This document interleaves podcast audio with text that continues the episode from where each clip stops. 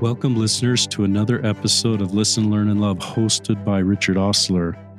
Um, I'm nursing a cold, so I sound to myself a little stuffed up and I might cough a little bit, but hopefully that won't distract from the quality and the importance of this podcast.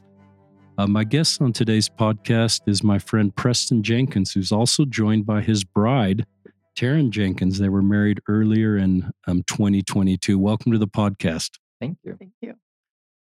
Um, Preston was on episode 237, sharing his story. You could cycle back if you want to hear just a terrific podcast. That was February of 2020. So that's over two years ago. Preston shared that podcast um, as a single gay Latter day Saint, and now he's a married um, Latter day Saint and married a beautiful woman, Taryn. Um, I've enjoyed following them on social media and seeing pictures of the wedding reception. I think the engagement and visiting with them for the last half hour in my home. Um, this is a beautiful, wonderful couple. And they may share some of their story as part of the podcast. But I reached out to Preston because he wrote a new book and it's a terrific book. And um, I wanted him to come on the podcast so that you would be aware of his book. We'll link to his book on Amazon in the show notes so you can buy the book. It's a terrific book. Um, Preston, will you just tell us the name of the book and introduce the book to our listeners? Of course. Yeah. So the book title is This Boy and His Mother Healing from Trauma as a Gay Latter day Saint. Um, that phrase, this boy and his mother, comes from the Elder Holland talk from 2015, October. Um, the, the talk was called Behold Thy Mother, but therein he talked about my mom and I's experience. And he made a, a comment. He said, Many of the long, dark nights of the soul are faced by just this boy and his mother. And so that's where we got like the main title. Like we, my mom and I knew that when we wrote this down, it had that had to be the title. He did a great job uh, organizing his words, and we like that phrase. And um, I'll read a little bit from, um, just from what I pulled off of Amazon. This boy and his mother tells the story of a gay, gay missionary mentioned in Elder Holland's Behold the Mother, returned home early after being sexually assaulted and the hope and healing he found through Jesus Christ, fostered by the faith and testimony of his tenacious mother. What's your mom's first name? Her name's Sherry. Sherry. Um, we got to put a name to that woman. Yep. um, and I'll read a little bit more. Um, chronicles Preston's journey back to the faith and activity of the Church of Jesus Christ of Latter day Saints. Um, young man who entered the mission field worthy, but but by his own choice returned early due to some same sex attraction and some trauma experienced in that regard.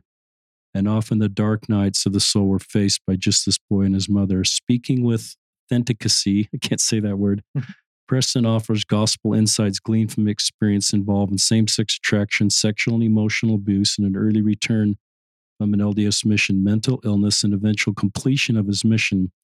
Hope, faith, and never failing charity are strikingly displayed and I won't read the whole thing unless you want to add to that at all, Preston. No, no, that's pretty good. um, I've been reading the reviews on Amazon, listeners, and I um, that's always a good insight to how people are reading this. But this is just terrific. The reviews I'm reading, I'm telling you, grab some tissues, and that's not just because I'm biased. Preston is my hero.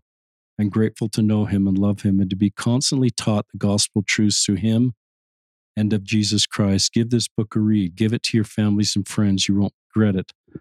Another one, I just started reading this yesterday and st- can't stop thinking about it. This book will have an impact on me and many, many more, especially within the Church of Jesus Christ. Grateful for Preston being brave enough to share his traumatic story and gospel insights that will undoubtedly lead others in dark places to feel light again. And one of the gifts of this book is yes, Preston's a survivor of sexual abuse and emotional abuse, but principles that he shares in this book apply to all of us. Um, as difficult experiences come into our life, and some of those may even result from a church experience. Preston was on his mission during this time. And there's sometimes that's complicated to heal from that. And that's one of the gifts Preston has given to our faith community is being brave enough to talk about his experience and the courage and vulnerability. It, the gospel isn't theoretical and the atonement isn't theoretical, Preston. He's had to put it into action in his own life and in others to be able to heal and move forward and now be in such a, a good spot to be able to share his story with listeners. Is that okay for an introduction? Yeah. No, I mean, thank you. Wow. so I'm going to kind of get you talking now. Just, you know, we know this book exists and people know a little bit about your story. Um, first of all, give a plug to the podcast that you do. I really want to connect people with the podcast that you do. Sure. So I um, am involved in a podcast called Sit Down with Sky and Preston. Um, my friend Sky Sorensen, he created the podcast. He is also gay and married to a woman. Uh, he just wanted to put a voice out there that, hey, some of us are gay in the church, but married to women and thriving and are happy. And so he asked me to be a guest first. And then then he asked me, he was like, Will you come on and be a co-host as well? And so with prodding from the Holy Ghost, I accepted that invitation and that's what we participate in as well and it's a good podcast. So we'll link also to that show notes. So if you want to check out that podcast, I don't want to just be the podcast guy. I really would love all these other podcasts to kind of succeed, and maybe I'll get out of the podcasting business in my old age and let the younger group take over the podcasting business. But um, great job. I'm glad you're doing it. I'm glad more people are hearing your stories. Talk about the book. So it's one thing to have this traumatic experience and share it a little bit, but it's another thing to write a book. Sure. I mean, I I honestly didn't want to write it. like it wasn't my idea. Um, I had no intention of writing a book about this. I, I, guess I should go back to high school though, as like a reference. Like I, I knew I was gay in high school, but was closeted, and in high school had no intention of ever telling anybody that I was gay, except my future spouse. Like I, I wanted her to know before we got married.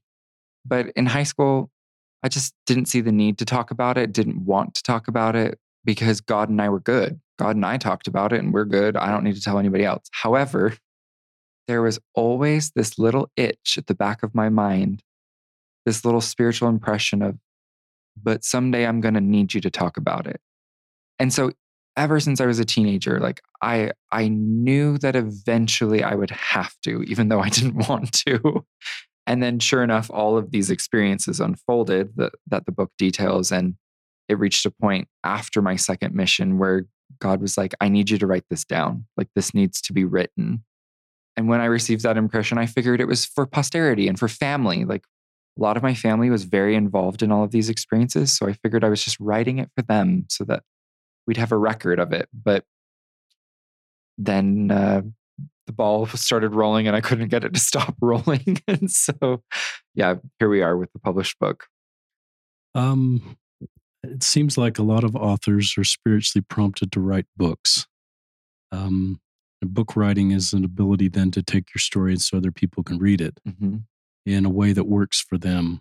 Um, just talk more. And there's maybe some bullet points I gave you to read from that I don't have in front of me that maybe you have. You could read just, you could re- answer those questions or just keep talking sure. about whatever you'd like to talk about. Well, I guess the first thing is this boy and his mother again came from Elder Holland's talk. That's where we got that phrase and that idea. We struggled for a while to figure out what sort of subtitle to give the book.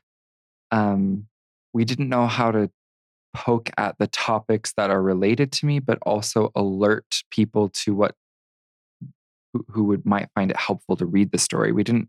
We really struggled. So, I mean, that's why we added this subtitle of healing from trauma because this book, like, yes, I'm gay, but this book and this story it relates to anybody that's been through a struggle. You don't have to be gay to relate to this story because it's a story about coming to Christ and being healed by Christ. And so we had to add the phrase as a gay Latter day Saint again, because that that was my experience. And hopefully that will alert people to like some of the context of this story. But ultimately, this is a story about healing. Um, it's not a story of like, I'm I'm gay. Like, well, that's just seasoning in the dish. It's not the meal itself. So that was like kind of our first goal was like this has to be a story centered on Jesus Christ and how he heals. So that was one of the reasons why I wrote it in the first place was just it was to chronicle how Christ had led me and healed me after some horrible things had happened.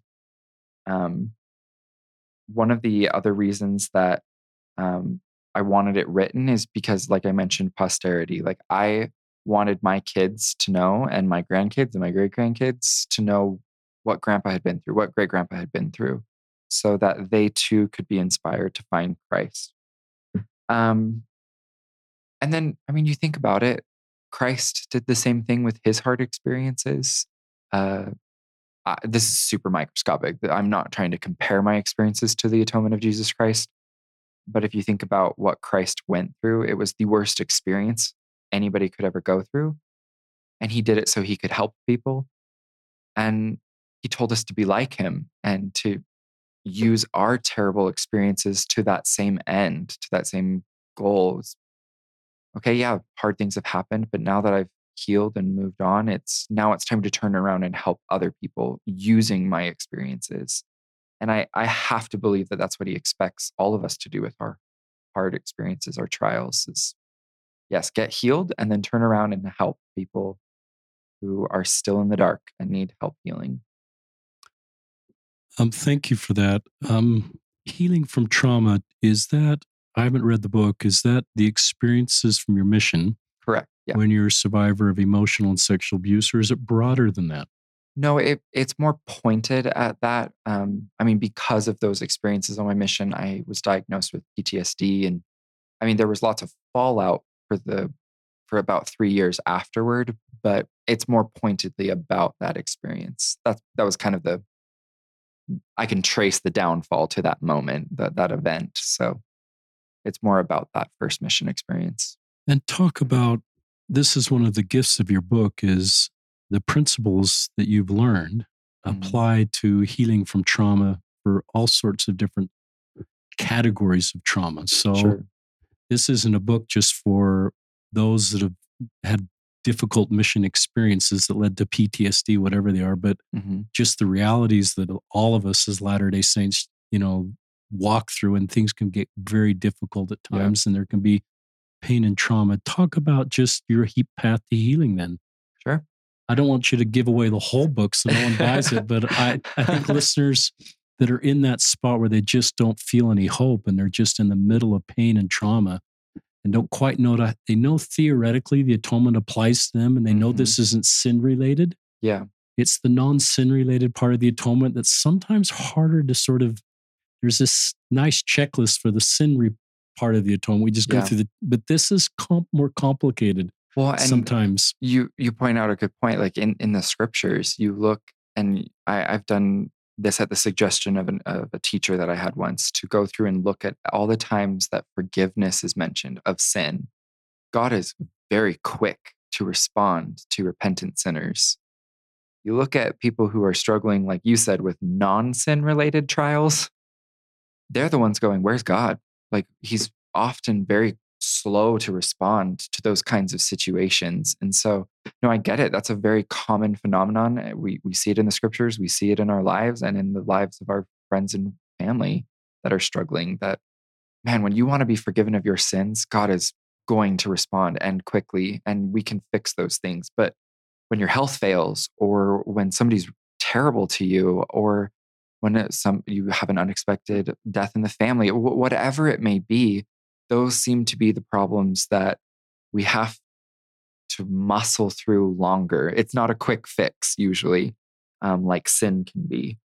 Um, but but I guess like that again, that's why this is like the main message of the story is God is very thorough at healing, even if it's not a fast healing. Um, I I think about the one of the chapters in my book, I talk about my little brother, Daxton. Um, he had a lot of medical problems at the same time that I was going through all of these spiritual and emotional problems. And he would often do something physically to heal that would then teach me how to emotionally and spiritually heal. I mean, I just want to share a quick story that comes to mind that kind of illustrates one of these points is we can sometimes be so frantic in our suffering that we don't recognize Christ's presence in our life. Um, Christ is there. He's going to be there. Because of his atonement, we know he is there when we suffer, but we don't always feel that. Um, and that's not always useful when we're suffering because uh, the suffering must go on. And there was one particular moment.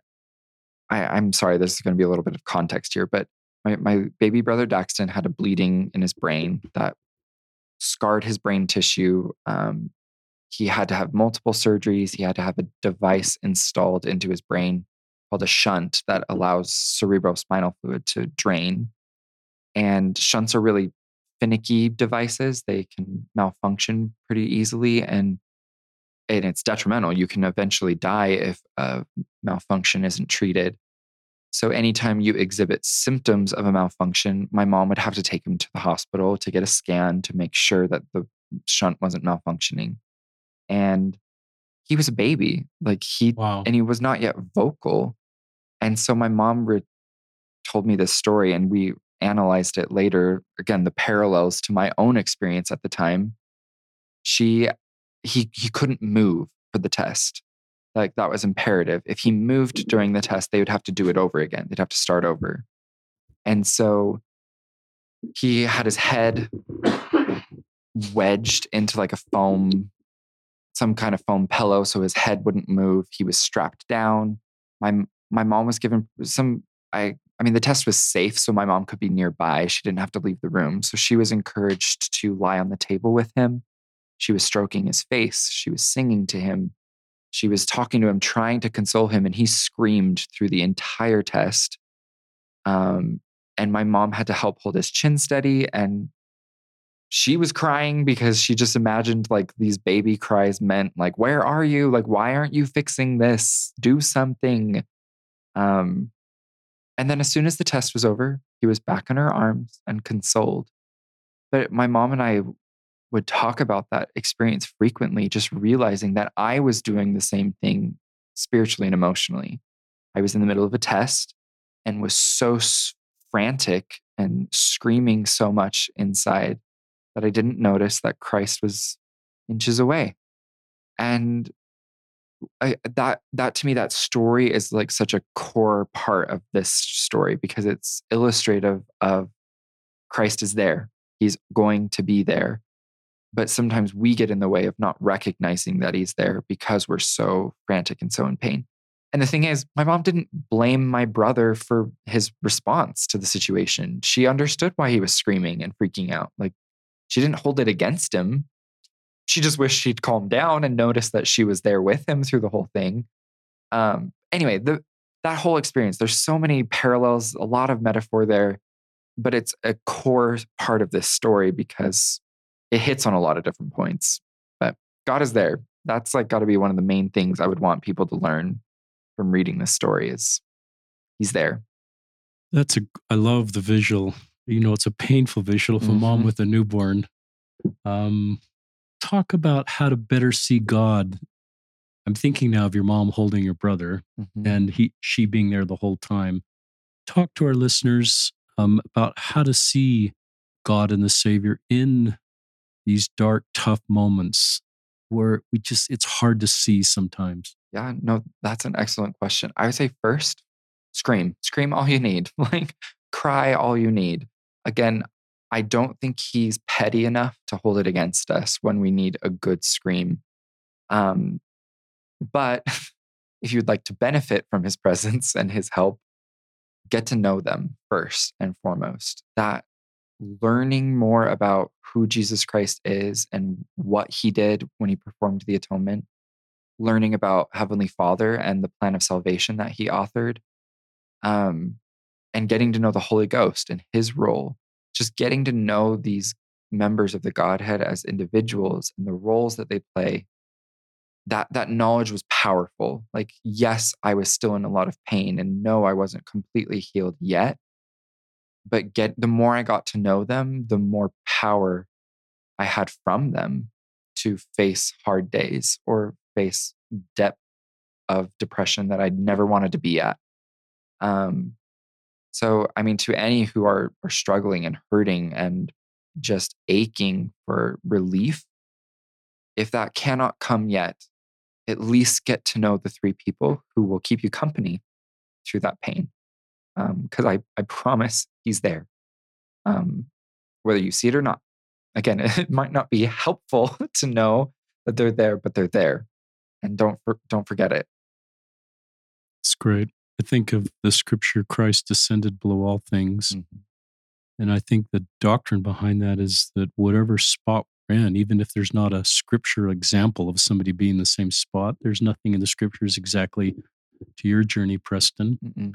But still, the doctrine is Christ descended below all things and understands each of our unique roads and can be there with us. Yep. And has the capacity to do that as a God. Yeah. That's our doctrine. And then when you do come off those frantic highs, um, then then something can be done. Like then, like like I said, once the test was over, he was in her arms and consoled.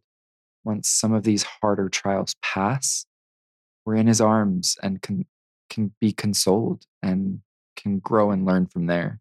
But the test has to be finished. He can't let us move, or it has to be repeated. Again, it's metaphor here, but Uh, more things you'd like to share from the book, or just I, my impression is keep you talking. Fair enough. Um, I mean that that is one of the main things. It's just learning more about the members of the Godhead and paying attention to their their involvement in my life. That did me a lot of good and fast. It didn't take away the PTSD. It didn't make my mission not happen. I mean, all those things still were reality, but I was associating with three extremely powerful men who could make a difference and could change me, even if um, PTSD wasn't going away or me being gay wasn't going away or whatever, um, whatever the case may be. So I, I guess at the core of that though is this idea that President Packer taught that true doctrine understood will change attitudes and behavior faster than studying behavior. And I took him up on that. I was like, bet, let's see. like, uh, so I made it a huge point in my life to study doctrine. I wanted to know what was true. Um, so I learned everything I could about PTSD. I learned everything I could about mental health. I looked for examples in the scriptures of people that had anguishes of the soul and the mind, and um, looked at stories about healing. I, I, I mean, I was gay and wondering, like, am I ever going to get married? So I would study the doctrine of marriage and family and commandments, like chastity. Like there, there were just. I looked at where I was weak and asked, what doctrine, if I understood it better, would fortify this weakness. And I can testify that what President Packer said is true. I, I changed faster doing that than doing any other activity. So I mean that that's one of like the main takeaways I hope people have from this story is there's power in knowledge. There's there's something I don't know compensatory like compensating about knowing truth um, that enables you to better grapple with whatever it is you face. Is knowledge is power. We need knowledge, so keep seeking it. That's like one of the main things. It's a really great segment. Yeah. Well, and again, it just it it did the most good. I And like the way you focus on things that you can control. Mm, That's one of the things that you've, every question I've asked on hard situations, you've gone to things that you can control and sort of let other things you can't control not sort of define the situation. mhm. I didn't realize I was doing that, but it's true. Like, It's really interesting. And I think it's a very practical skill. I can learn more about, you know, the, I can turn to the scriptures for people that have similar type of experiences. I can learn the doctrine of Christ. I can learn about the plan of salvation. I can really act on President Packer's words. hmm yeah. And I I don't know why I started doing that. Like I, I don't know if I can trace that to an event, but I do remember discussing that idea with my my mom. And then also I had a coworker years ago when I was living in Las Vegas who who taught me that very thing of like there are things on my side of the street and there are things on the other side of the street that are out of my control. I cannot cross the street and fix what's going on over there but I can do things on my side of the street to beautify and take care of and make better what's going on over here. Um, but but I don't know what else to do. like so, I, I insist on figuring out what can I do and doing that, letting the rest go because I don't have any power there. I like that. I like the visuals. Um, talk to those, and I don't know if you would use these same words to describe your experience, but some people feel trauma from the institution or they feel the church has let them down. They still support and sustain leaders, believe in the doctrine. They've had a difficult experience with the leader, with the institution, with a specific experience, and they feel let down. Mm-hmm. And perhaps there's even pain and trauma. And there's no, they've never really been in a church lesson that sort of explores how to work through that. It's a yeah. very unique if your pain and trauma comes from work or a different situation, kind of turn to church as the house of healing. But if the pain or the trauma originates at church, quote unquote, it's it's maybe a different set of tools to lean back in and heal that mm-hmm. with not just separating yourself from the church. And obviously, you didn't separate yourself from the church as you're in the church, but uh, any since uh, I don't know if you feel like that's the road you've walked at one point. So I don't know if put words in your mouth, but I would love you to just talk to people that perhaps need your experience to help them because they do want to come back. They do mm-hmm. want to figure out a way to get through this. They just don't know how. Yeah. No, that that's very real experience that a lot of people live. Like you said, where a pain originates from a member of the church. And it's like, well, then it taints the church experience for them. I, I get that. I one of the hardest parts of my PTSD was all of my triggers were mission or church related things, basic things like the scriptures and conference talks, things that I would read while the abuse was happening as like a comfort and a refuge. Well, then once years later, once I was out of that abusive situation, well, then the scriptures and the conference talks were a reminder of the abuse. Like my brain had linked them. That's what PTSD does and so like I, I get it it's hard and and i struggled for a few years like i was pretty much inactive i i wasn't hostile towards the church outwardly though in private circles i would mouth off and was very bitter and disgruntled um and and would go to appease my family or when i was at school i would go if my roommate was going but i wouldn't go with my own volition so i definitely tried to stay away from church for a while but like you said there are a lot of people who who still believe it. It's just hard to go when you know that the source of pain is coming from the people there. And um, to those i would say take it slow. Do what you can um, and focus on the truth and and the purpose of certain things. I i my heart aches when i hear stories from other people where they they had a bad leader or they had a bad companion or they had a bad fill in the blank at church and i i hurt because when you leave the church you leave the power and like i mean that's what the purpose of the church is to give us the power of god through ordinances and covenants and when you walk away from those you lose the power. And so it's a hard lesson to learn of like how do we navigate relationships with other fallen people while we try and tap into the power god is offering us? So i would just say take it slow do what you can. Focus on the truth it, it wasn't a quick return. Like it, it took late, it was bit after bit. For example, like the scriptures, it was not the first thing I went back to. I, I couldn't open my scriptures without panicking. And but hymns didn't bother me. Like for some reason, I music was a safe space, except the hymn called to serve, just because that's a very mission related hymn. But I would just say start with where you can, um, things that will pull you back to Christ, focusing on on Christ in whatever way you can. Hymns were the thing that I could do at first. Conference, I would sit through conference, but I would not read it afterward. Um, and that's what I had to do for a few conferences to ease back into it.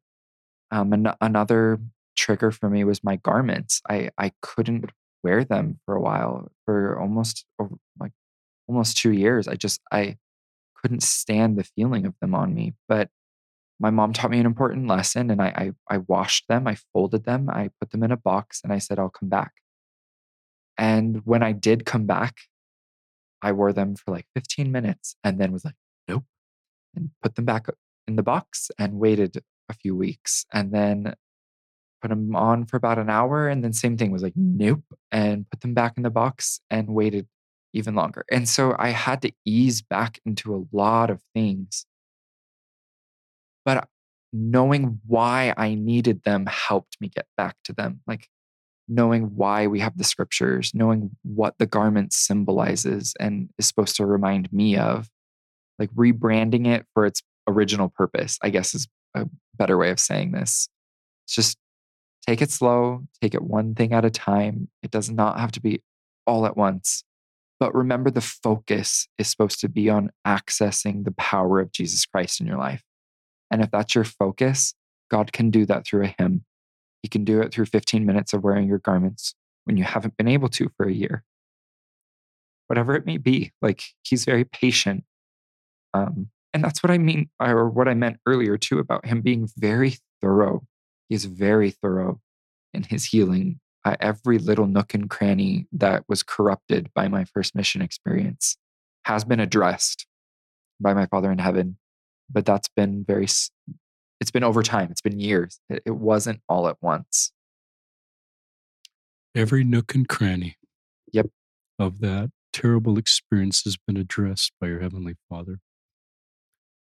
I I love the grace. I love you working through putting your garments back on to me isn't a lack of faith mm or a lack of commitment or a lack of being good. It's just the PTSD. I'm not a therapist, but I you've helped me understand. I'm remembering some of our first podcasts now. Mm-hmm. Um, and that if I were sort of using shaming language like Preston, it's time to put this behind you. Um, you're making too big of a deal of this. That that would not be helpful to you. But to really, and it sounds like your mother's eh, terrific. Maybe other people in your life just recognizing, and your wife who's sitting with you, we'll probably get to hear from her. Just recognizing that you're doing the best you can. And it's really remarkable how well you're doing and the things you're learning and, and giving you space to process this the best way you can and not sort of legislate that for you, but just say, I'll walk with you as you're mm-hmm. walking this road. This is a road that neither of us have walked together, but I'll walk with you. Because I think the intent of everything you're doing is trying to do the best you can. Um, so I'm really struck by that segment. Yeah. And just thanks for your courage to talk to us so openly about even the garment could be triggering to you, mm-hmm. and scriptures could be triggering to you, and hymns weren't. Mm-hmm. And maybe that's just the way PTSD works, and people have had difficult church experiences. I love the formula you gave there. You may have given a formula for you listeners out there that are trying to come back but don't know how and it's triggering and you get anxiety on Saturday night or whenever. And, but there might be something like the hymns. There might be something like a friend on the back row. There might be something that's just safe for you in this whole formula. Maybe yep. it is reading your scriptures. Maybe it's a podcast yeah. about come follow me that can just be your lifeline as you continue to heal and continue to make your way forward. But do this on one of the things Preston's teaching us is he's there's no owner's manual how to do this, but Preston's strong enough and self aware enough to kind of do this the way Preston needs to do this. Um, I, on your terms. I will add something there, though, Good. actually. That is the, the gift of the Holy Ghost is vital. Good. Uh, and I, I, sh- I, I think I might have given an impression of like my strength of like choosing these milestones. I didn't. I yielded to the Holy Ghost who would let me know when it was time to take the next little baby step. And like having the gift of the Holy Ghost and trusting the pace he sets was kind of the key to a lot of these experiences. And I, I don't want to give this impression of like it was my idea every time. It most of the time it wasn't. It was these gentle, beautiful, wonderful, consistent communications with the Holy Ghost, who has been my companion since I was eight. And he was the one that would help me know like okay can we can we talk about this topic and it would it would be triggering or it would be hard but it, it would just be like another little layer of healing and understanding and then it would we'd move on to other things or whatever like i would continue about my life my my own pace but he was the one that would be the one that would lead to a lot of these beautiful impactful experiences he was the one setting the pace and helping me confront things that were terrifying to me at the time. I mean, that experience about coming back to wearing my garments, like that was very spirit led. And he and I talked a lot through that experience. Um, and we cried a lot through it. But just keeping that companionship of the Holy Ghost, like, again, I, I don't trust myself. So I, I had to learn to trust him to set the pace. More things you'd like to share? Well, th- that's one of them, actually. That was kind of one of the other bullet points I had here was that the Holy Ghost became one of my best friends. Um, and then ultimately, like I was, I, I got better and I, I was doing really well with my mental health. And I decided to finish my mission. And going back out on my second mission, uh, it became a funny phrase that I would tell myself that like the Holy Ghost was my favorite companion. I, I, had 17 companions between my two missions. So I had a lot of companions. That's not typical to have that many. But I would always tell people, like, no, the Holy Ghost is my favorite companion because I'm I'm not enough. Like there are things that I'm are too big for me that I can't confront by myself. But with the companionship of a God, like I can do them and I can stretch and grow and rise to certain occasions and reach certain potential that I wouldn't have without him. And I'm so grateful for the doctrine and the ordinances that allowed me his companionship since I was eight years old when I got baptized. So, yeah, that would be like another huge takeaway and theme throughout this story and this book is just the whisperings of the Holy Ghost and that companionship. Again, it's a relationship. It's not I don't know, it's more than a conscience. It's he's more than just a whisper. He's more than just a good feeling. He's a person and he's a good man and a good friend. And um, I just would hope people learn to make him their favorite companion in life. Which I mean is a funny segue into like a lot of like how Taryn and I met and courted and dated and that was all spirit led. That was all led by the Holy Ghost do you want to pivot and go there now, or do you want to talk more I mean, about the book? I think it's a natural pivot. All right. There, like, because again, that topic is very related to why Taryn and I are married and where we're at today. So, I'd love you to tell your love story. It's a beautiful love story, and just you're sharing one mic there, so kind of you know keep that mic in front of whoever's, or just snuggle up like you're doing. That's great. Well, where do we start, Taryn? a long time ago. yeah, we met 15 years ago um, on a church history tour. I was 15, Taryn was 18. Um, and it, it was a, an adult group. It wasn't like a typical, like all youth group. We, we were only two of eight youth on the group. But it just became the kind of situation where we, our families became really good friends. Taryn was really close with me and a few of my siblings. So it was a kind of friendship that whenever we were passing through town or whenever there was an event or something, we would see each other. I'm from St. George and he's from Vegas. And so, yeah, anytime I would fly out or go visit my family that was in Vegas, stop by, say hi, stay for a few hours, it was just, yeah, it started out just with that genuine friendship of we had a lot of impactful shared experiences on the church history tour and we had a lot of fun mm-hmm. when we were teenagers. And so it was just that solid friendship that kind of comes and goes and then you meet up and then you you start it's like no time yeah, had passed exactly yeah. and then i mean eight years ago um i was at byu idaho with one of my brothers um attending school there and taryn had already graduated from there and she was just passing through visiting town and we reconnected and that's when i told her this whole story so everything that's written in the book that's when i told taryn that I was gay, that these were the mission experiences that I had had and the healing process I'd been going through. And and I hadn't yet left on my second mission. Mm-hmm. So that's when we reconnected and she heard the full story. So she knew everything about me. It was that kind of a friendship. Why did you feel impressed to open up to Taryn? And why did you know she was safe for that story? She, she doesn't like the answer to that question, but she knows the answer because I loved her. She was a good friend. Um, and I always wanted to date her, but but it was we weren't that wasn't really an option then. But it was just I just had so much respect and admiration for Taryn because of the nature of our relationship. We were just good friends that talked about everything.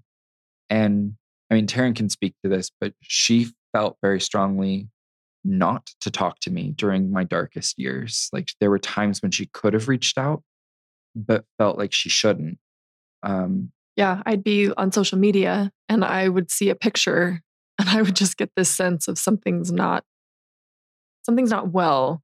I don't know what's going on here. But then I would either forget that stupor of thought, um, as in the scriptures it says, or I would just forget and move on. And and that happened multiple times because I I thought consciously, oh, I'm gonna reach out and just see how he is. And sometimes I would get a hard no. So I just kind of kept going and would from a distance would kind of check in on social media at the time and see how he was, but we didn't communicate for many years. Yep. And then eight years ago was like that first reconnection moment where mm-hmm. shared everything. I was healthier and and I mean, Taryn had been through her own things too and had had some hard mission experiences. And so we just were able to relate on a lot of things. And mm-hmm. I don't know. I don't know how to explain it, but it was just that kind of a friendship where you you talk about these things anyway and naturally. So well, and a lot of people have asked me well, what did you think when he came out? And I, to be honest, I was more concerned about the trauma. I mean, this was this was so much that my friend had been through and had experienced, and to see how far he had come, to see places that he had crawled back from, and his focus on Jesus Christ, his intent to follow him, and his his insistence on following Christ. It was so admirable. I I I genuinely didn't think about him being gay. Uh, there were so many other things going on that that wasn't a priority for me to focus on. Mm-hmm. So that's kind of how our whole friendship has been. It's just I, I know who he is at his core, and I know the direction that his life has gone, and that he chooses Christ. So for me, yeah, that wasn't that was a non-issue. yep. Well, and then I called her a week before I left on my second mission. And I was like, hey, guess what? I'm going into the MTC again and leaving on another mission. And she was like, wait, what? Sorry, we just talked last week. what? Yeah. So then I, I left on my second mission and we didn't really talk Mm-mm. at all while I was on my second mission. Because no. again, it was that kind of a friendship. We just kind of would come in and out of each other's lives. And then it was about four years ago that we were both living in Provo. And that's when we became super good. We would hang out at least once a week. We, we were seeing each other all the time. Hang out with his family. Again, I, I've known all his siblings and aunts and uncles for many years. Yep. I was always the one that just kind of hung around. but we tried dating and yeah, it, like three and a half years ago. It was just, we were trying to follow the typical mm checkbox formula. We, formula yeah. of just like, well, we'll hold hands at this time and we'll do this at this time. And I was dealing with my own medical issues. And so I was not in a great headspace. And he knew that. And we would talk about it. And we would, again, we weren't commiserating. It was more of a hopeful conversation of I'm dealing with this. And he would tell me, he would, he would tell me he was proud of me for keeping on fighting. He would tell me he he really admired me for for the choices that I had made when it would have been so much easier to give in or to give up because it's or a hard place away. or to stay away. Yeah. And so, it, yeah, it just it it didn't work out.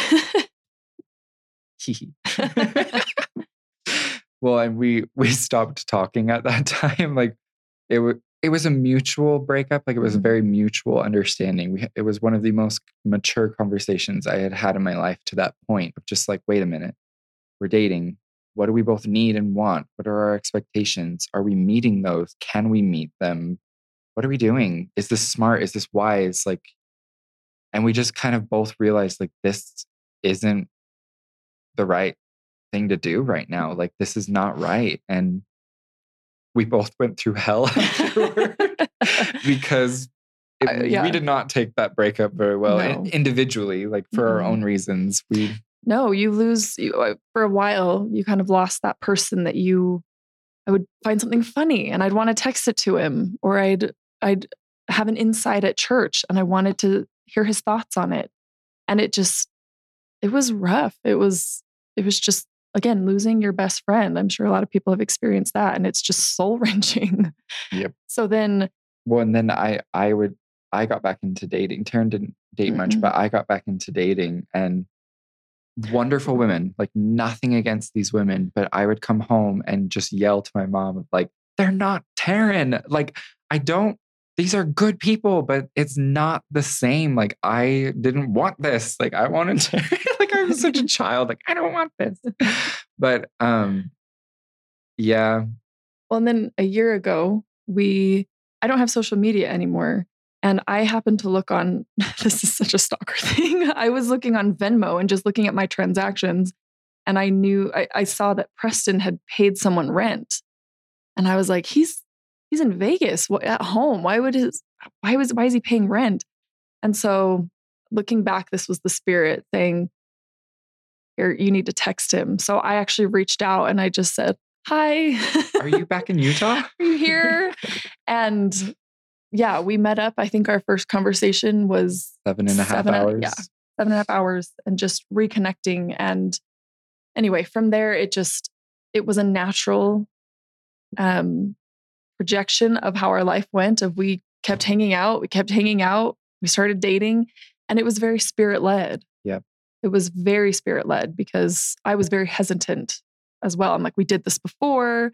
Do I want you as a friend? Do I want you as more? So that was more my dilemma. Well, and it's funny too because, like Taryn said, it was so spirit led that at week after week, one of us would say, "Hey, I think we should talk about this topic," and the other person would say, "Oh, wait, I was thinking about that this week." it became a pattern that Mhm. lasted months, where we would just. It was so spirit led. Hey, what do you think about this? Oh, I was thinking about that too, and we did it to each other because we both were keeping the spirit as our guide and yeah then we got married and uh that was it back in January, To sum it up. Um, it's this is just a beautiful love story. Um, sometimes listeners, when I have couples in mixed orientations marriages, where which I define as when one or both are not straight, um, I read from my book called "Listen, Learn, and Love: Embracing LGBTQ Latter Day Saints." This is on page two sixty four. Um, when the church doesn't encourage, while the church doesn't encourage this road, some of these marriages fail mixed orientation marriages can and work for some.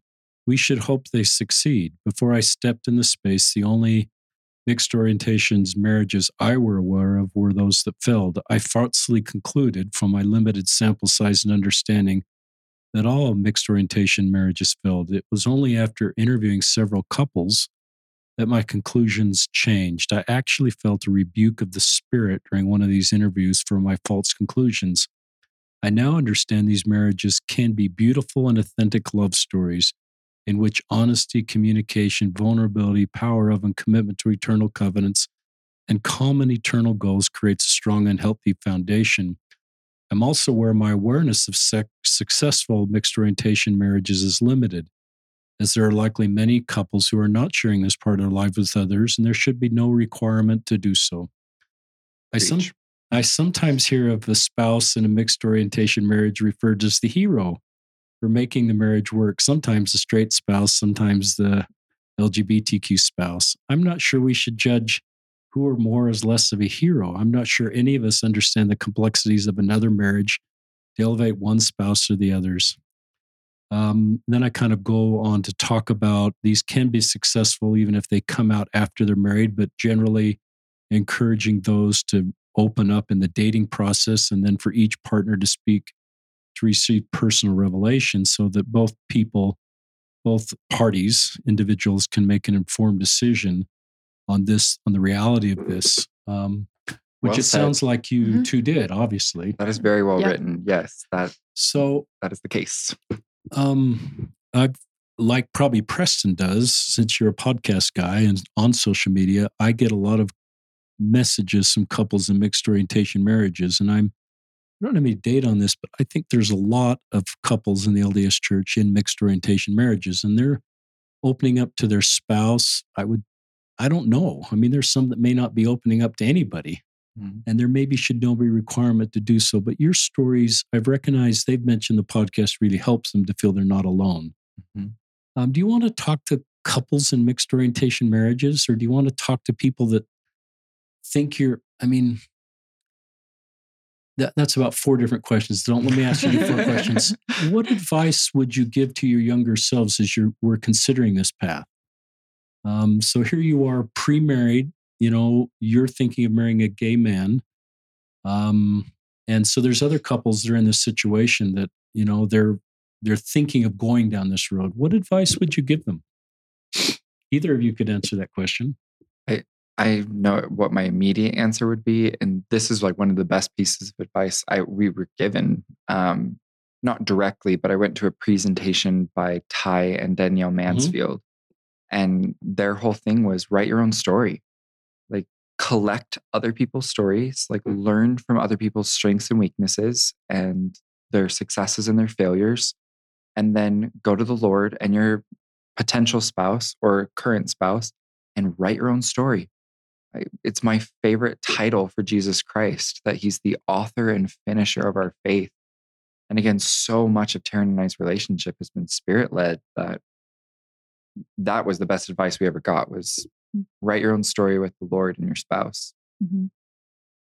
Yeah, I think I I mean, Taryn, you Uh, probably have lots of. Preston's sort of a public gay guy. yes, Yeah. yeah. So he's not just telling you; it's sort of No. out there. I mean, Elder, even Elder Holland has talked about it, um, Preston. So you probably, I don't know if this is true, but you probably have a lot of voices around you saying this is what you should do, and or what you shouldn't do. And so that's one of the challenges of just receiving personal revelation or authoring your own stories. You got all these voices trying to Mhm. write your story for you. So you're in a unique situation. So I'd love to hear what your advice is. Yeah, I um, unfortunately have the problem of I care what people think. That's a It's most people have that. yeah, it's a struggle. And so um, when when Preston and I were just friends, it didn't come up as much because it's not. I don't know. You don't. I you don't introduce your friend as I- I didn't as him being gay. There, he's so much more than that. When we were dating, um, there there are a lot of voices. Social media. I got off of social media before we started dating because of just of my mental health. I that Good. was a decision I needed to make for myself, and that helped to alleviate some of those voices. But the adversary has a lot to say, as well as just people not understanding, because they, a lot of people have said, "Oh, I hope you guys work," or "I hope you make it," and I, to me, I guess we're just a very normal couple, and I recognize that the outside looking in, it people definitely distinguish Preston's gay and I'm straight, and I that's not something I've ever seen. Is again, Preston, I'll use your words, like being gay is orbital. That's something that is is going to be there, but it's not something we talk about on a daily basis. We budget together, we go shopping together, we go to work, we We, do- goof around together. we, we laugh exactly. Yeah. we do all the things that i guess quote unquote normal couples would do. And so that was kind of in my mind. I kind of withdrew from um, i don't not, not necessarily certain people but certain ideas and i would just directly bring them to preston.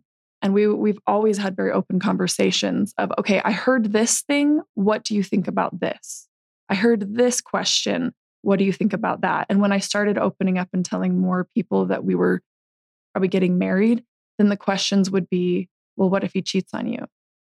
Are you guys going to be intimate?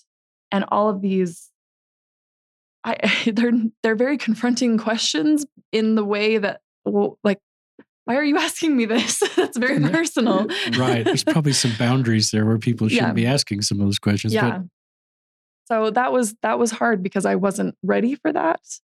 So so we we talked this was all Mhm. happening while we were courting Mhm. like before we were married so yeah we've had hours long conversations about some of these topics just so that we were sure of what our individual answers were and therefore we could then make a collective answer of how we would respond to these Mhm. things so we've we've tried all kinds of things we've thought of everything we can come up with to just be ready for these kinds of Mhm. misunderstandings, like Taryn said, or maybe like ignorant questions, or maybe some of the more malicious ones too. Mhm. But staying close to the spirit is that was the number one thing because I would come home from a date and be stressed out because when we were together, it was fine. And then I would go home and I would let all these voices and these ideas come in. And I had to fight for that and just really reconnect with God and then reconnect with Him. And just, I had to force myself to not listen or if to other people. But if they did have a question, I would bring it up with Preston. I would take it to the Lord so that it just became us and God involved in our relationship. Mhm. Um, this is a really good answer. Um, I'm not a marriage and family therapist, but one of the things I've sensed in my experience is couples that have honest, vulnerable, real, authentic communication have a pattern of that long before they're married, Mhm. have this foundation of just how to work through things. And I love that you're spirit led, and I love you're always talking about. So everything you're hearing, you're talking about it Mhm. together and processing that together. And it can be hard. It was hard and it was uncomfortable, some of the questions that we got and talked about. But we had said from the beginning if we are going to make this work, everything's on the table and it's Mhm. going to stay on the table. We want to have open conversations about everything and anything. And we want to consistently have those. So there'd be times where it's like, I don't want to bring this up, but I'd get a nudge from the spirit. Okay, I want to talk to you about this. And it, you're better for that, just being that open and that um, honest, because then everything's out there. You're not questioning what's the other one thinking, what's happening. I don't understand your sexuality. I don't understand your way about going about this. It kind of goes across the board and it set that precedent for every conversation we have in our marriage. Yeah. And like turns out about everything, about budgeting, about about Vacations. and meals and yeah, what do we want to do with our free time? And yeah, all kinds of things. When it's funny too, when we were recording, I remember telling Taryn, You're not my number one. You're number two.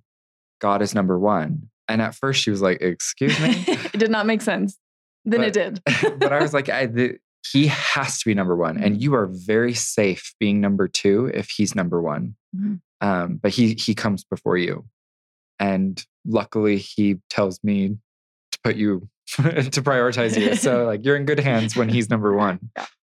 And it, it became a kind of theme of our relationship too. Is she made that decision by herself, and I think one She last thing. same thing. Yeah. One last thing I would say is it, um, it has come down for us of choosing the other one.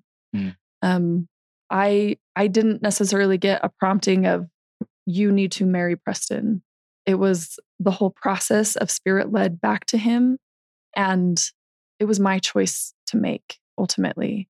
And I felt very confident in the road that the spirit had had led me, and in our conversations, and like ultimately every day we choose each other in, in in every sense of the word so that's something that choice it you really do have um you do have that option and and it's a powerful one and we've gotten into the habit of saying that to each other sometimes too. If I choose you, Mhm. and that feels more special sometimes than hearing "I love you." Mhm. Like I love you is is good and nice, and it's a wonderful feeling. But I choose you is I don't care what's going on, I still choose you. Like, and that that can be much more powerful given whatever context it's set in. But yeah, we choose each other, and that feels much more powerful than my attraction said I should chase you. Like, Yeah. yeah, that's not as reliable. It's a really great segment. Um, I wish this wasn't just an audio podcast and you could see Taryn and Preston just next to each other sharing this microphone. They're just in love and they're just a typical, wonderful couple that's in love and I think will always be in love. And they've developed principles and a foundation that I have great, great feelings about the future of your life together and um, being parents, being grandparents, and you know, there's this phrase out in society, living your truth. And I I don't particularly like that phrase, to be honest, because it sort of is prescriptive on what you should do. And so I think you've taught us that, uh, which is, I think, the doctrine of our church is write your own story or be the author of your own story and own your own story. And and we have guests on our podcast that are writing different stories in the LGBTQ space, and we try to be supportive of all stories. But I think the thing that's so powerful about your story is you weren't told to do this. No one held up another mixed orientation marriage and said, This is how it works, Preston. Mm-hmm. You're going to be like these people. You that may have been and you may have heard those stories, but I like what Ty Mansfield, who's been on the podcast, said write your own story mm-hmm. and own your own story and receive personal revelation for your own story and share that together. And now you have this great foundation together. And it's living your truth. You are living your truth because you've received personal revelation that this is your truth. So I'm coming to that back to that phrase I don't particularly like because to me you are doing that but it's not society imposed it's self it's personal revelation imposed and mm-hmm. working together one Taryn and I have only been married eight months, but like there have been so many moments where we've one or both of us has just wept and been like, are there people okay? Like, are other couples okay? Like, almost feeling guilty for how beautiful the last year has been. Like, why why does this work so well and why again almost that guilt again why is why is a good thing happening and we just keep coming back to like we put in the work like there this has not been effortless Mm-mm. Though it has been wonderful and uh, been a wonderful experience like it's required a lot of mental and emotional and spiritual and sometimes physical effort on our parts as individuals mm-hmm. to build this marriage. And that's what it felt like in courtship. We we talked oh much about so many different things because we wanted to build a relationship together. And the last eight months of bliss have been kind of the payout for all that effort. Put in a lot of work and but you like who you're doing it with.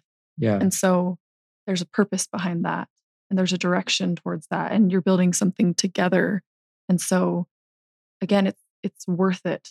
And the uh, the hours and the tears and whatever that we've put in together, it's that's us mm-hmm. working mm. towards our goals, working towards whatever it is that we face in life, the struggles, the sorrows. Um yeah. Yep. I'm thinking back to being in my YSA assignment. Some of the YSAs would kind of in a very short time get married and I they just then they had to do all the hard work. Mm. and I don't say that's a bad path or a wrong path, but I recognize that there's a side of me just wish all couples could do this kind of work before they're married and have this kind of foundation of vulnerability, trust. Vulnerability breeds vulnerability. So I assume mm-hmm. when Preston's opening about realities of his life, it sounds like I can talk to Preston mm-hmm. about the realities of my yep. life. Definitely. He's a safe person for that. And that's part of a beautiful love story is to have that kind of a partner in your life. And and so you've done this. And so when you've said the post marriage has just been bliss, in a way that doesn't surprise me. um, because of the foundation you had going into marriage. And I think of all these pillars of, you know, the six signs of a foundation of a successful marriage that you built before marriage day. Mm-hmm. Um, and I hope we learn to do more of that in yeah. our culture. Well, and, and I don't want to paint this picture of like nothing's gone wrong. I mean, Taryn and I have faced financial and health and family issues mm-hmm. all within the last eight months, but it's, I don't know, like those things don't feel as heavy and hard because mm. again, there's power from God when you live his true his truths and keep those covenants that you've made with him and mm-hmm. there's this payout there's um at, way at the beginning of the podcast you talked about writing this book for your posterity mm-hmm. um and i hope i caught that is that you are fine with your kids and grandkids knowing their grandpa or their father's gay mm-hmm. And one of the themes of this whole podcast, you haven't, I haven't once felt shame from you about your sexual orientation. No. Yeah, you no talk need. about it just like you have blue eyes. I can't tell what yeah, color eyes you have. They're green. Oh, this was a conversation today. Taryn was like, "Your eyes are green." I was like, "What? I thought they were blue." Apparently, they're green. well, I can't see that far. well, you and Taryn both have bright blue eyes. Those like crystal blue bright blue eyes. I have like apparently green eyes. We'll call you green blue eyes. They change. Yeah. yeah. But I think the point is that there's just you're so at peace with your sexual orientation you don't communicate any shame, Mm-mm. as you've talked about this the entire hour podcast. And even in the book, you talk obviously in the book about being gay, but you want your kids and your grandkids to know this part about you. Mhm. Why? Well, I would hope they know that whatever their secondary labels are, Good. they don't hold a candle to your core identifiers. I mean, I, I love the devotional from President Nelson just a few months ago, where he talked about the three core tenets of your identity should be you are a child of God, you are a child of the covenant, and you are a disciple of Jesus Christ. And he he said a very interesting phrase. He said, every other identity will eventually disappoint you or fail you, I think is the word he used that that that stood out to me. I've thought about that a lot over the last couple of months, and it's and I I believe it that eventually every other label won't be enough to sum up who you are, and yet child of God, child of the covenant, and disciple of Christ, all three of those say a lot in very few words. And so that's what I would. I mean, Taryn and I have talked about this. This is the idea that we would want to pass on to our kids and our posterity beyond that is just whatever life hands you in mortality, be it uh, blue eyes, green eyes, that you're gay or straight, that you're disabled or not, like it, it doesn't matter. Whatever labels you may have in this life, there are three much more important tenets of your identity. And so that's why there doesn't have to be shame. It's just like Taryn said, I sometimes I describe it as something like orbital, like like at the core, where the center of gravity is is my identity from God. Whereas being gay is just something in orbit. I don't i don't know if it will always be in orbit and i don't care to know. It doesn't matter to me. It's orbital. Like sometimes it's in the sky and i see it and i'm like oh look there it is. It's coming around again. But uh, then some other times it's out of sight and out of mind. So i would just want my kids and grandkids to know that that that is that principle is true for whatever mortal baggage they have to carry i don't even know if i like that phrase, but whatever. Just whatever identifiers you have, there's much more important ones. I love that. And I love those three things that President Nelson taught. Mhm. And these, and I just, there's just this theme of no shame. You didn't directly say that, but it's been, and I think that's helpful for other LGBTQ Latter day Saints is what you're teaching that shouldn't feel shame. I think shame in this space causes someone to just feel this part of about me God doesn't like, so I Mhm. I don't feel worthy to pray to God. And it just I think Satan's one of his greatest tools is to create shame to separate us from God. Yes. And this is something that I've had to like, I mean, I'm 30 years old, but I've had years of therapy and good doctors and professionals that have helped me work through that of like, what is the difference between guilt and shame? Yeah. Um, guilt usually is I did something wrong. Shame is I am something Yeah. wrong. And I mean, but now in in our friendship, courtship, and now marriage with Taryn, like these are things that I am covenantly bound to share with her, that I want to share with her. Like, And me to you. yeah, so like she knows all, so many things about what I'm going through, and and I want her to know those things. I, I'll tell her if I find somebody attractive because I want to work out those feelings with her because she's my spouse, and so she knows like quote unquote my type and I know hers. And we, again, we talk about these things because this is the bounds that the Lord has set for these feelings. And so, And straight couples probably should do the same thing. honestly, yeah. Well, Yeah. and, but, but sorry, the reason I why I mean- said that is that there's no shame between us. Yeah. Like, I don't have to justify or explain, like, well, well, it's just, oh, that guy's really attractive, just FYI. And she's like, well, do you want to talk about it? And then we'll have a conversation about it. Or, or, sometimes, we don't. and it doesn't matter but it's like there's no shame because we just talk about it. it it it is so let's talk about it again like she said everything has to be on the table Mhm. Consistently. Yeah. Not going to leave that table. Yeah, I think that's a practical example that's very helpful at just how that works in your marriage. Um, I read this quote a lot, and maybe I read it in your last podcast. That was episode 237, listeners, if you want to listen to Preston's earlier podcast. But a minister's service will not be perceived as authentic unless it comes from the heart wounded about wounded by the suffering about he speaks. The great illusion of leadership is to think others can be led out of a desert by someone who's never been there. And that is one of the gifts, um, Preston and Taryn, is you're both wounded healers. We know more about Preston's story right now, but um, I think, you know, you're 30 now. If I could get you on the podcast when you're 60, I'll be 90. I think, you know, you'll have kids. You could have grandkids by then. Is that right? Yeah, in 30 years, you could be grandparents. Good. How's that sound? You okay with that idea? in, in 50 years, you're going to have, or 60 years, you're going to have one of those big pictures where you two are going to be in the middle and this posterity. And and they're and you'll be able to tell kind of the rest of the story about i think one of the gifts to your posterity is vulnerability trust being honest and pointing everything back to the doctrine of christ to find a way forward mm-hmm. and so well this is yeah, well not summarized this is not theoretical like i'm going to go to a class and then mm-hmm. this is like okay we've had to do this in real life mm-hmm. we've had to do it young and yeah. we've had to learn this and now I think that's one of your gifts to your posterity, to podcast listeners, to people that are going to read your book, to people that are listening to your podcast with Sky, is just your ability to heal other people. And it's a great blessing in your life to be the wounded healer. Elder Holland's kind of the wounded healer when he talks about his mental health. Mm-hmm. My love and respect for Elder Holland when he's vulnerable just goes up. I pray for him even more because he's real mm-hmm. and I can relate to him mm-hmm. because he's honest. So any concluding thoughts from either of you?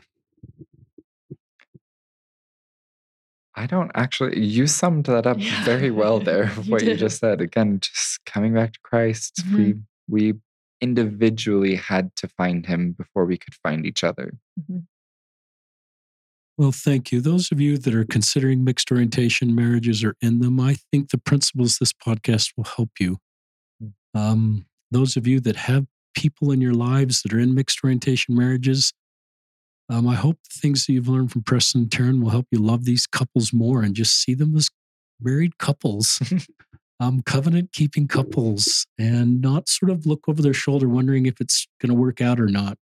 Let's don't do that. Let's just, everybody that's, let's just support everybody and not try to figure out how it's all working or not working or, you know, let's just love everybody, support each other if they've gone into a marriage, let's do everything we can to support them, any marriage.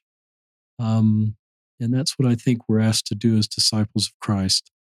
So once again, we'll li- we'll link to the Amazon um, link. That's like a double thing. Mm-hmm. Say that twice so that you can buy Preston's book. There's and leave a review on Amazon. There's about 20 reviews. They're all terrific. So leave a review so more people connect with it. Share this book. We'll also link to the podcasts. Um, I think it's called Sit Down with Sky and Preston. Mm-hmm, correct. And um, I don't know if Amanda's ever on the podcast or Taryn's ever on the podcast, Actually, or if it's just you two men. Ne- next episode, we're gonna Taryn's finally agreed to come well, on. That's yeah. good. So, and Amanda. And Amanda. Yep. Um, that's a great podcast. So we'll listen. We'll link to that podcast and you hear more stories. And just, I think our prayers that you'll act on the impressions um, in your story, author your own story, write your own story. And hopefully, this real life example of healing and writing your own story will be helpful to you and the people you love. So, this is Richard Ostler signing off from another episode of Listen, Learn, and Love.